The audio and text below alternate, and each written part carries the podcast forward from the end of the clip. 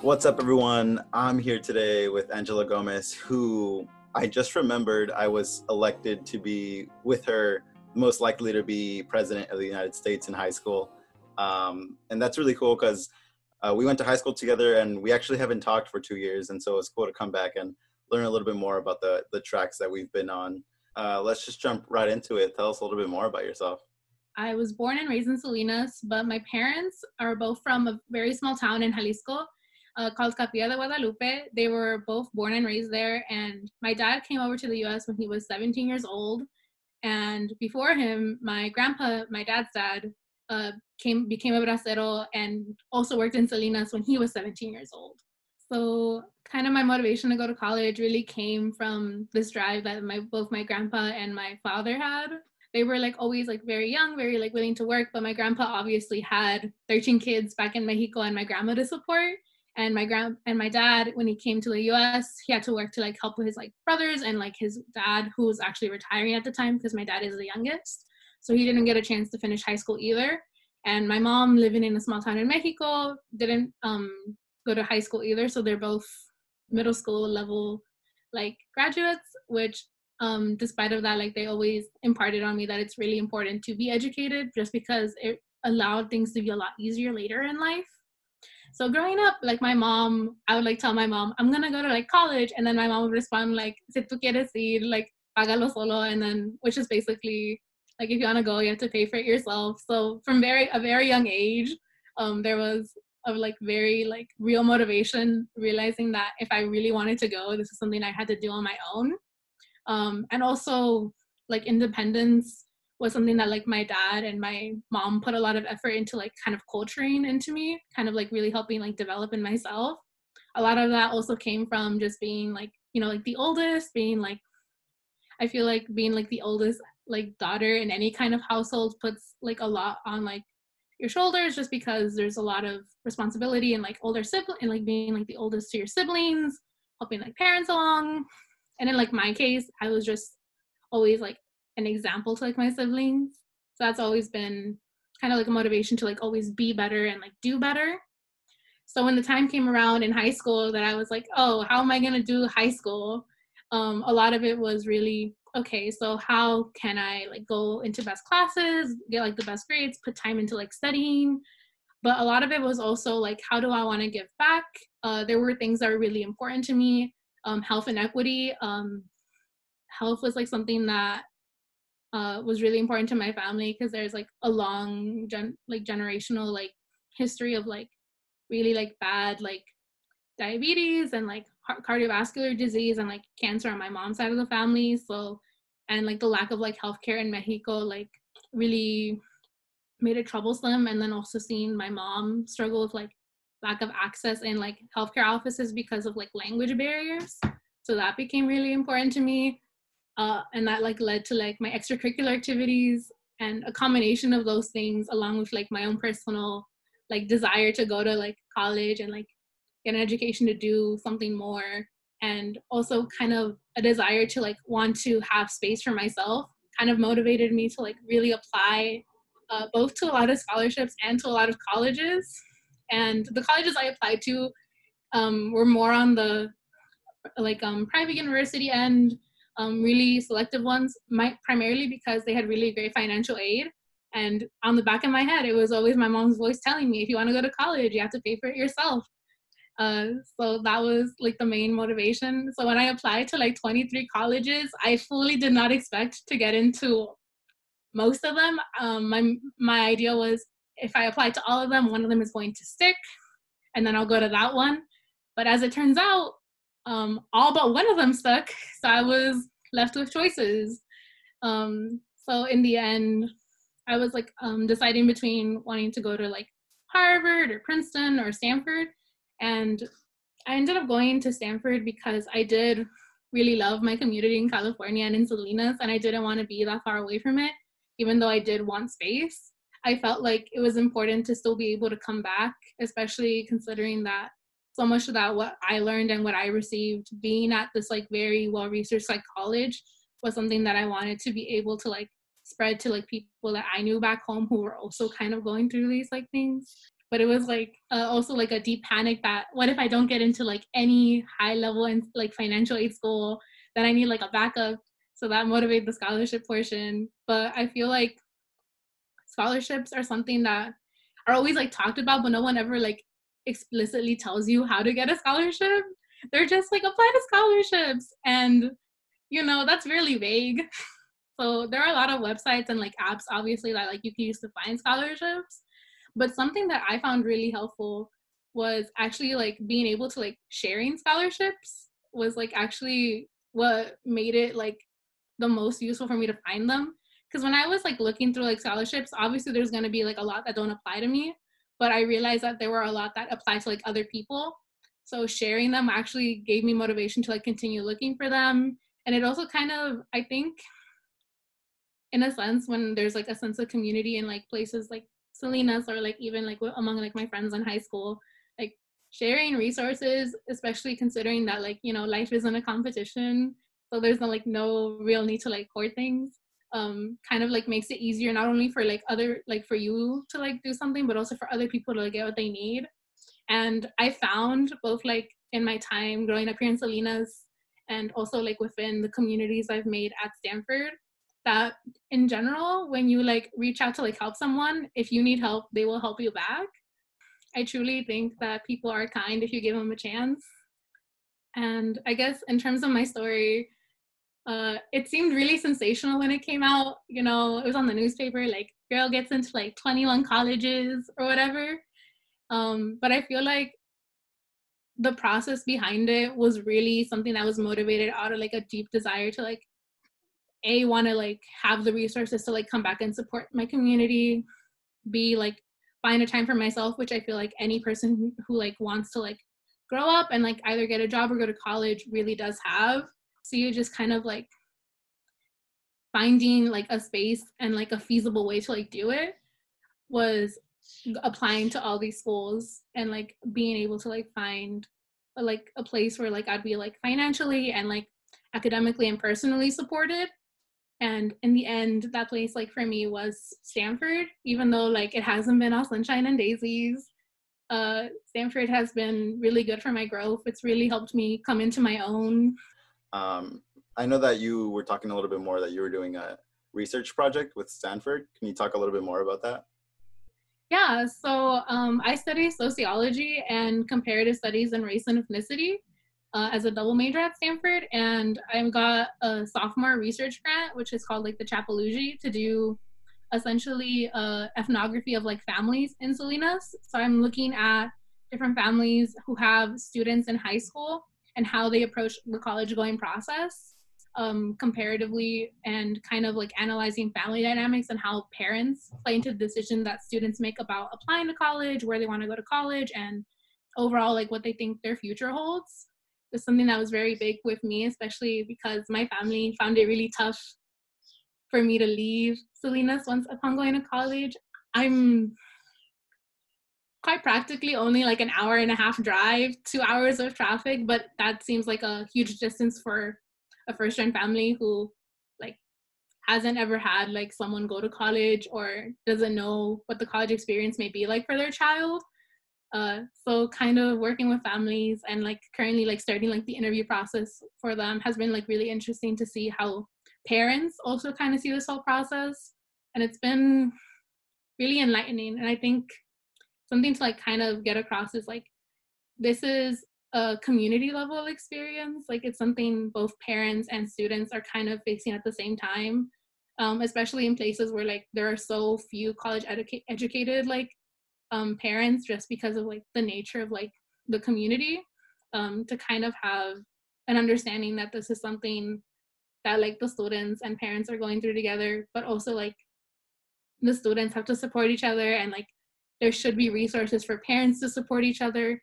I know now that I'm off to college, my mom talks about how she proud she is. She goes to like Alvarez events. Well, before COVID 19, she went to Alvarez events with my sister, and she was like, Yeah, like, like if you're like son really wants to go to college, she should talk he here he should talk to my daughter. She did all these really cool things. And it's been a really nice change, especially considering that when I was a lot younger, my mom didn't really think it was possible for me to go to college because of the feasibility. But I think seeing someone do it for the first time really does open like the possibility for like someone else to do it. And I think even more important than that is like if someone does it for the first time, that they don't just like look ahead without looking back. It's really important that like any path you forge, other people could walk on it. So I feel like always giving back is something that I'm going to try to make my personal goal. It's been a little difficult with like the COVID 19 situation because ethnographies generally require you to like spend a lot of time with the people you're interviewing um, and observing them. And on the virtual format, it's been like a readjustment, but it's been really like interesting to kind of go through that process. And I'm really excited to see how the project pans out. Just hearing your story obviously spurs a lot of questions and the one main one that I think a lot of people are wanting to answer, like wanting to hear is like, how did you do it? Like, what tips do you have so that I can replicate what you did? But before we get to that point, I really want to touch upon the feelings and thoughts you were having throughout this whole process because I think that sometimes that's overlooked. You obviously worked hard and you obviously put in a lot of time and like I remember those times where like you were applying for scholarships during lunches and like I was although like not directly, I was very indirectly there because we were applying to the same scholarships a lot of the time, um, and it and it, it's a lot of work. So mm-hmm. can you tell us a little bit more about how you were feeling and maybe like how you overcame those thoughts as well?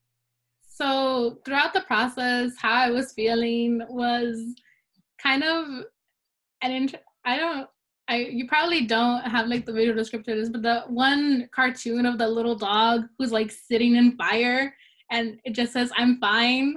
That was kind of my emotional state throughout like the whole application process, essentially from like August to December because at any given point in time, I was just really, really busy. I had like these like seemingly endless to-do lists. I'd be like, I have to apply to like scholarship A and scholarship B. Oh, but I also have to like rewrite my personal statement and um, all these other things simultaneously with like AP classes or like extracurriculars or even just like my mom saying I have to do the dishes every time I come home. So that's obviously like really stressful because just so much is going on and um, if you if I, I don't know if, if anyone from Salinas who went to Hardin is listening to this, but multitasking is a myth is probably true, but essentially what got me through a lot of this was the capacity to really make the same thing work multiple times. So something that I learned very early on, that's something I felt like no one really told me and I kind of figured it out, is that no one really expects you to like apply to like a hundred scholarships with a hundred different scholarship essays or like even like a hundred different scholarship applications. Um, something that really is kind of common is like there's like a lot of really similar questions or a lot of really like similar prompts in like college application story in college applications that you could essentially kind of replicate and like modify for each one. So really big thing when you're applying to colleges or scholarships is learn to make your work work for you rather than you always like working for the application. So like once you write something, really put an effort to like make that like a good piece of writing, especially if it's like an essay on like your personal experience or like your extracurriculars because those two things come up really often. There's some really specific college like college college and application essays, but for like the most part, like 75% of the time, like you're gonna find that like you could use like four to five essays for like basically all applications with like a few modifications and they work out pretty well. And the other big part is also just really if even if you're like already like applying like this fall or like if you're much younger and you're like applying later something that i found was really big um, both during like the application process and like after when i got to read my like admission file once i like started going to stanford and also like later when i started like applying to like other fellowships is that letters of recommendation really do matter. And there's something that are not really like overlooked, but they they're not seen as like like a vital part part of like any application. But what other people say about you really does kind of sway a lot of decisions, and it really does convey kind of like conviction, like your personal traits. So I feel like those are the two biggest things. Make your essays work multiple times and really get to know your recommenders. What sort of like I guess things did you do to help you de-stress and help you like move forward and not drown in your own work? Um, like for example, for me, it's playing basketball, and I, I just like asking this question because it shows that there's so many different type of th- types of things that you can do to help you de-stress and like to move forward and to keep pushing you. Yeah. So something that I've gotten really into in like the last um two years or so that I've been at Stanford is like dance and like Zumba. So they're like regularly hold like Zumba and dance classes like the gyms or like through clubs and I'd always go to them like every week and that's something that's really helped me distress so like physical movement. In high school I did tennis and swimming. Uh, so that also really helped um, moving like my body. Endorphins from exercise are real and they do help. Um, just this morning I did a workout and I felt so much better about my life. Um, but other things that I really that I really think are de-stressful is just also reading things for like fun. Like I feel like especially once I got to college, um, reading became so associated with like work for me that it lost kind of like all of its like pleasure. And I remember when I was little, I like used to I, I would like love to read. I would like pick up a Percy Jackson book and like read it in like two, three days. And now I like pick up like a book that I for class and I read I have to read it in two weeks and I just go, ah I don't want to do this. I read comics a lot. Um, one of my cousins is like studying to become an animator. So whenever they send me like comics, I always read them and they're really fun. Yeah, so kind of like finding things that give you like pleasure and like giving yourself the time to do that without feeling guilty. Because I feel like, especially when you get really busy, you feel like really bad for doing something for fun when you could be doing work. Working through that feeling and recognizing that if you do only work, like you're gonna burn out really quickly. So you need to give yourself space to like a relax and b have fun. And also like most importantly of all sleep. I feel like sleep is really underrated among college students and high school students applying to things. But once i figured out that i if i got like nine hours of sleep a night i was much better at doing my work and i was also much happier. I just sleep.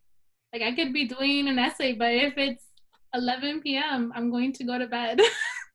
I think that there's a lot of students who would love to be in your position in terms of past history and like where you're going in the future. Um, and I know you talked a little bit more about, you know, tips and tricks to like apply for scholarships and applications in general. But what would you tell that student, or maybe even yourself in the past, um, some more pieces of advice or really like things to live by? Because everything that you've gone through has been special. Like it's not a, something that you hear about on the news like every single day, and it's been something that inspires me and that inspires like a lot of people um, who are listening right now. And I just wanted to ask you that question because I don't know if you missed anything or if you simply wanted to restate something so that people can really ingrain that into their own mind.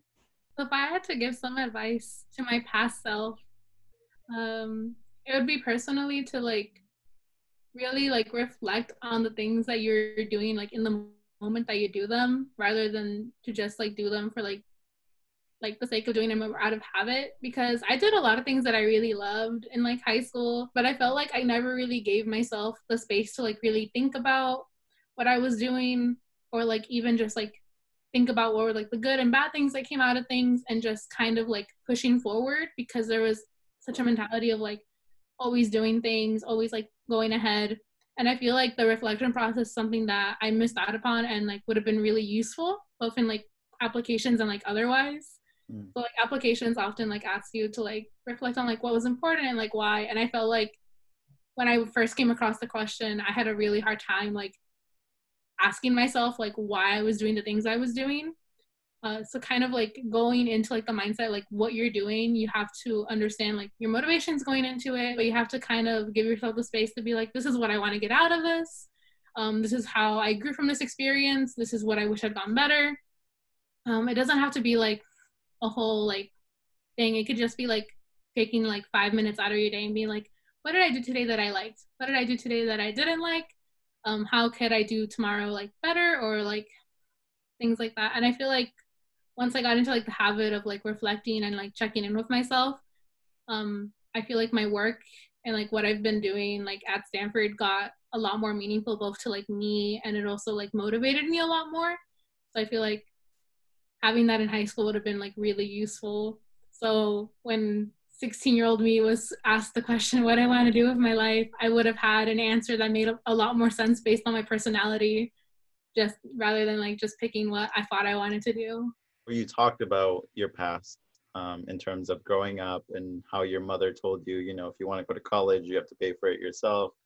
Was there any other sort of experiences that were also in your mind as you moved forward uh, in terms of college? And if you're willing to share those, just so that we can understand a little bit more about your perspective and really like your motivation moving forward. One of the things that kind of like really came across when I was like applying to college and something that I actually wrote a lot about in like my application essays was this kind of how salient like the idea of like gender was in like my whole life.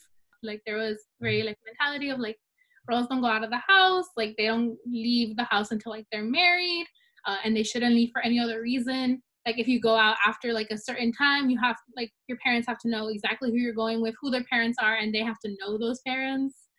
And there was just like a whole like a host of things that kind of like really imply that like a like a woman's place or like a girl's place was like not really to like leave home and kind of like expand barriers. So the idea of like leaving and like physically having to move out to go to college um, was something that was like really hard on like my parents to like accept.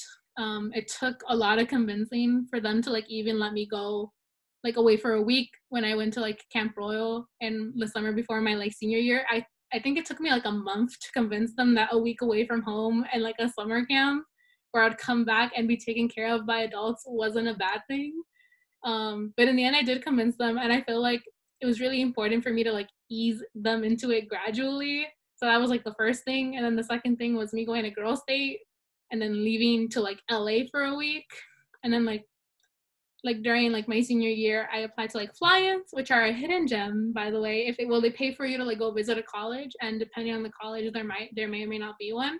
I went to Wellesley's and University of Pennsylvania's fly-ins, and that was a whole experience getting them to let me fly across the country on my own at a whole 17 years old uh, and kind of like experience that on my own and then slowly kind of like assimilating to the idea that i could be an independent person outside of like the household and take care of myself um, without you know like my parents interference. So i feel like that was something that was always on the back of my mind as i was applying and as i was kind of like growing up and like moving through life kind of like coming into my own as like an independent person but especially like specifically an independent woman um because that was something that you know was not really like done in like my family before.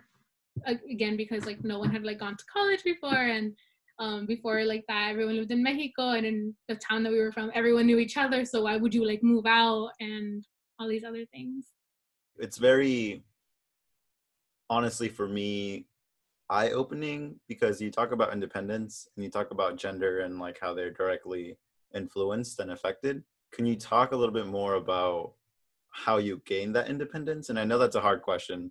It's like a very broad and general one but i i wanted to ask because by what you're telling me and what i've seen before you're just super independent and you're a person who's going to go out of her way to like get what she wants and i think that that's something super important that everyone should be able and willing to do and sometimes especially being uh, part of the latinx community it can be hard to doing that when it comes to kind of create like a like creating your own sense of identity and becoming independent, especially like as a part of like Latino community, um, a lot of it really came about with like proving yourself physically and financially capable. So like my parents are like very firm on the fact that if I wanted to do something, I had to kind of like earn it or like get get it myself. So if like I wanted to like go visit University of Pennsylvania, I had to apply to this fly-in and they would be paying for me to go or otherwise I wouldn't be able to go. I want to go to like the summer program. Okay, then they better have like then they better be like providing like my meals and stuff or else like they wouldn't give me like uh, money to like go. So a lot of it came with like kind of like demonstrating that you had the capacity to be independent to like um like the, my family specifically in order to like kind of gain it um, or like gain like their understanding that I was able to be independent on my own.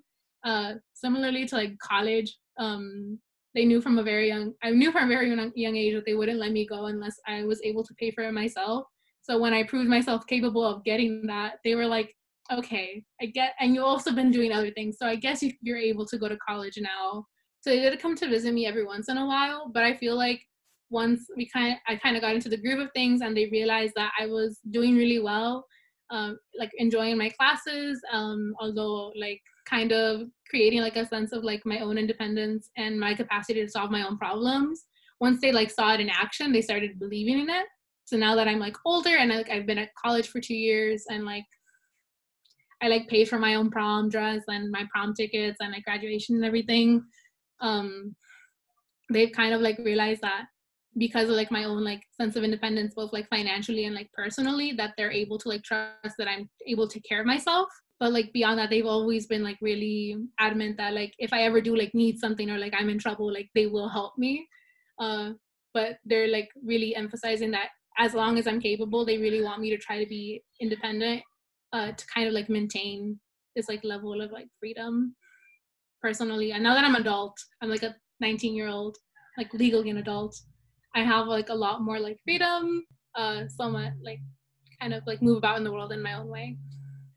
Yeah, and talking and talking about the Latinx community, how was that aspect of being a Latina at Stanford?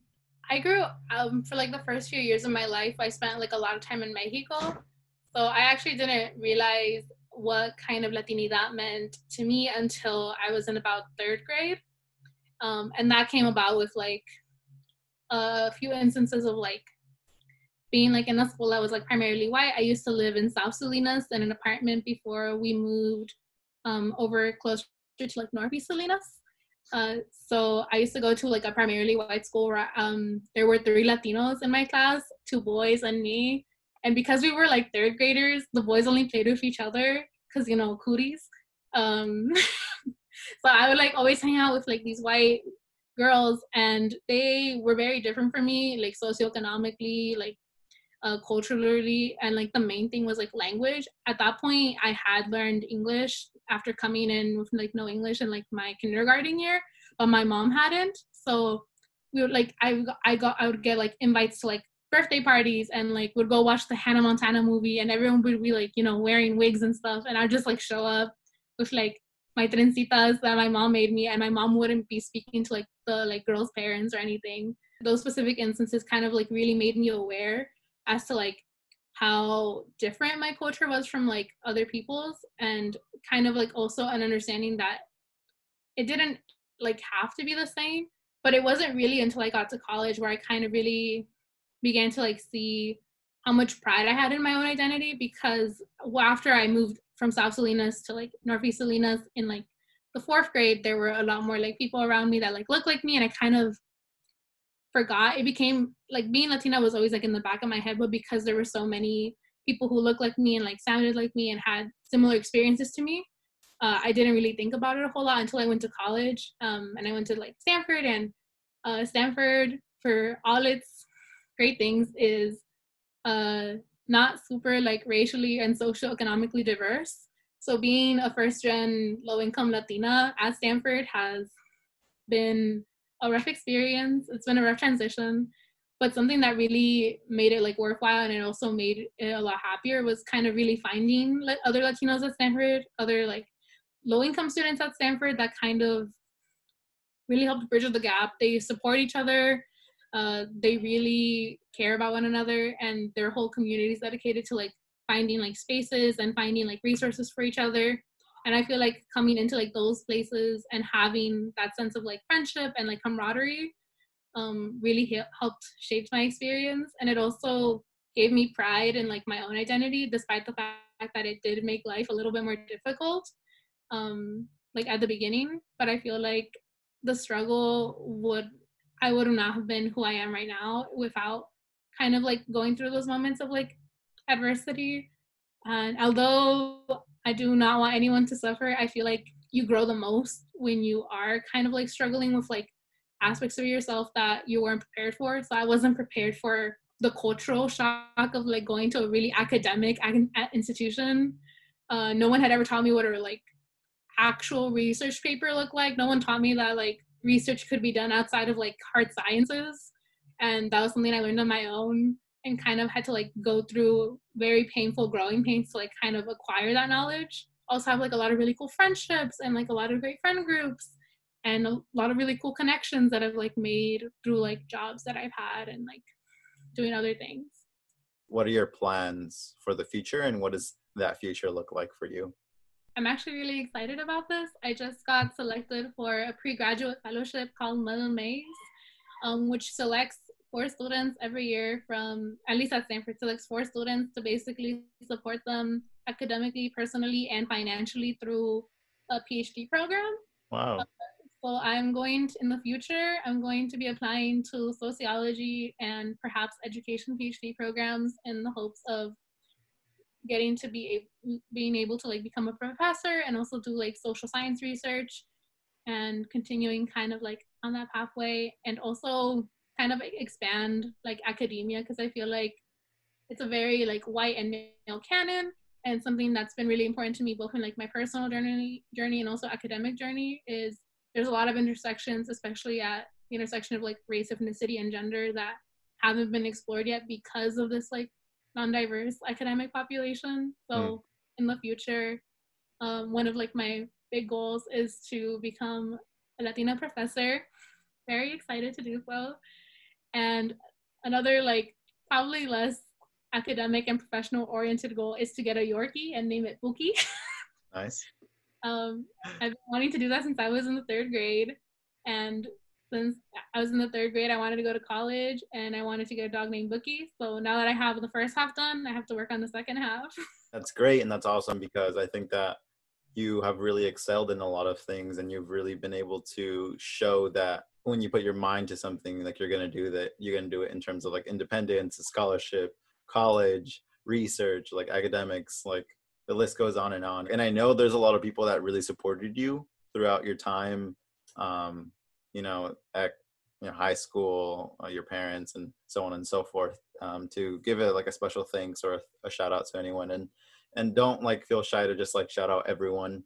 I just like to bring this up because I think it's a su- super important topic or theme for people to understand that it doesn't take one person to you know just to like succeed it takes multiple people to be pushing you and to be throwing you forward to to do to to do that the path to success takes a village and that is something that i definitely want to emphasize and i really uh, in terms of like shout outs i really want to give a really huge thank to my parents uh, both my grandparents um, my sister my little brother who i love all of whom i love very dearly um, my friends uh, especially um, Maximino Manzanares and Carlos Ortiz and Isaac Garcia, who have been uh, some of the best people I've known since I've gotten to like college in Stanford. And from Salinas, kind of like also the community in general, all the teachers who supported me, Miss Henry, um, Hedgebev, WP, um, Miss Cannon, got so many. Miss Mondragon, especially for being my high school and middle school counselor for six years.